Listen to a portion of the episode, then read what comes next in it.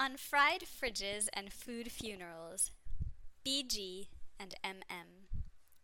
August 7th, 2022. Before we begin, let me just say that when I started this blog, I did not anticipate even one post that revolved around cheese, let alone more than that. But we must not question the muse. Apparently, my life involves way more cheese than I thought it did. Part 1 The Discovery. Last winter, I discovered something magical in Gail's fridge. She wasn't there, of course. We were like ships passing in the night, me returning from Central America, her on her way to Brazil. We actually did see each other for two minutes after her COVID quarantine in December, when she was on her way to Mexico with the kids. I was walking up the steps at the exact same time as she was descending them to meet the Uber that would take them to the airport. We joked about it, how we couldn't seem to manage to be in the house at the same time. For about two straight months, I would be gone, then she would be gone, then I would be gone. It was like our friendship used to be, back when we only saw each other every once in a while. Only you would have thought that since we lived together, we would see each other a bit more often. So, anyway, for most of December, it was just me and Nacho, the cat, in Gail's beautiful, empty home. Nacho suddenly paid a lot more attention to me now that he was reliant on me for food and everything. We had a frank discussion in which I explained to him that no, I would not be overfeeding him like he was used to with the kids, and no, absolutely he was not allowed to try to wake me up at 5:30 a.m. just because he felt entitled. In return, I promised to be consistent with the 7 a.m. feedings. I also explained that I had allergies, but would pet him with my foot. We came to an understanding and loved each other from a distance after that. Anyway, the fridge. In Gail's fridge, I discovered what is now my absolute favorite brie in the universe. I opened it just to taste one day, and it was love at first bite.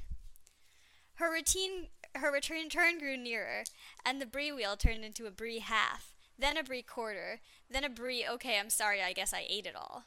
So I decided to be a good roommate and replace it. Part two: the decadence. Um, did you know that good brie is expensive? I don't have a lot of expensive tastes in life. I don't need brand name purses or designer jeans. Cheap lingerie is just as hot as the expensive kind. The point is, I'm low maintenance. Usually. Not when it comes to brie, though, apparently. I bought, bought the wheel of cheese despite its price tag, stuck it in Gail's cheese drawer, and tried not to eat it all before she came home. I felt very virtuous. In the months that have followed, I have developed the habit of looking for the brie in the cheese aisle any time I go shopping, determining the quality of the supermarket based on the price of the wheel. Adonis had a sale one day for $3 off, and the wheel did last me a month, so that's not too bad. Then, right before Hazel's visit, I went to a Provigo in NDG that did not have a sale. In fact, the prices were so hiked up that the sales assistant advised me point blank not to pay that much. I did it anyway. No, I'm not going to tell you how much I paid for it because you would judge me. Plus, I saved $3 on a sale on salsa, the only thing in the store that wasn't priced for rich people, and chalked up the overpriced brie wheel as breaking even and saving me from more errands later. My justification was that I really wanted Hazel to try the new cheese. Ironically, we didn't even need to break open the wheel because while she was here, we discovered something even more magical. Part 3 A moment to discuss refrigerators. Backing up a second. In March, when I moved into my new apartment, I arrived to shiny, beautiful new appliances. That had been one of the attractions. My apartment was in a beautiful old building that nonetheless offered modern luxuries because it had recently been entirely renovated and the appliances replaced. I figured I would be able to move in quickly and never have to talk to my landlord. Joke was on me. That's because one week in, the refrigerator and freezer completely stopped working. Luckily, global warming still couldn't manage to get Montreal above freezing, even though spring had technically already begun that week in March. So I stuck all my perishables into a giant Tupperware and put it on the porch. Then I spent all day moving the Tupperware so it would stay in the shade. That became my kitchen storage for the week. I should mention too that I had no freezer, and Haagen-Dazs ice cream had just been on sale at the PA. Baby girl had lost her mind and bought nine pints. Just for safekeeping, she had informed me. It's good consumerism. So we went downstairs to our brand new neighbor's door and knocked. The neighbor on floor two, not to be confused with the neighbor on floor one, who you will remember from my story about late night doorbells and police officers. She was astonished but kind, and managed not to burst out laughing when I explained my ha- ice cream predicament. She then generously agreed to harbor my nine pints of half melted ice cream. As an afterthought, Baby Girl remembered the frozen shrimp might require the neighbor's freezer as well. In the meantime, I tried to cook all the thawing meat right away and mostly succeeded in not losing too much of my food. I only accidentally sacrificed one loaf of bread to the squirrels after lazily sticking the bag on top of the Tupperware instead of inside. I spent all week juggling perishables like batons. Oh, but don't be fooled. After one week, the Tupperware part ended, thank God. But the refrigerator saga itself lasted far longer. It lasted three fucking months and was far too boring and stressful to recount to you, so I'll just provide a bullet list of the essentials. This began on a Friday night, and obviously the fridge company wasn't picking up phone calls. On Monday, my landlord got the fridge company on the phone. On Wednesday, a technician finally arrived and pronounced the fridge dead. Um, duh. Then he left. He couldn't do anything, he said. It needed a part. On Thursday, we were informed that the part was on back order, so the fridge would be replaced. We were also informed that the fridge itself was on back order. On Friday, a short, squat vinyl 80s fridge arrived, with a lot of grumbling from its deliverers since I lived on the top floor. To bend down to the bottom shelf required the flexibility of an Olympic gymnast. I had a temporary fridge again. Hallelujah. On Friday, they did not take the old fridge away. It remained in the middle of my apartment for two months because something something chip shortage can't fix it now, will replace it, but don't want to take it, just wait, okay, bye. Huh? In early May, the company finally remembered that I existed. We scheduled a pickup for the broken fridge still sitting in the middle of my apartment at a time when I wouldn't have to interrupt any meetings. On pickup day, the 7:30 to 12 p.m. window came and then went. Baby girl began to suffer severe cabin fever, and we really wanted to leave the house, but we wanted even more for the decorative fridge to be gone. At 12:45, my landlord called them, and apparently without bothering to let us know, they were running late. At 1:30, they announced that they'd switched me from the morning window to the afternoon one, and I should remain in the house for four more hours. By now, I was working and decided that rather than delay any longer, I would simply discuss the potential interruption with my clients beforehand, which, P.S., in my line of work, interruptions are not okay. My clients were exceedingly understanding. I guess everyone has had a fridge problem before. There were no interruptions because nobody came. By 5:33 my workday was over and the afternoon window was done and gone. I had by now been waiting at home for 10 hours and finally decided that fridge pickup or not, I needed to get out of the house. That's when my landlord texted to tell me that they were literally around the corner.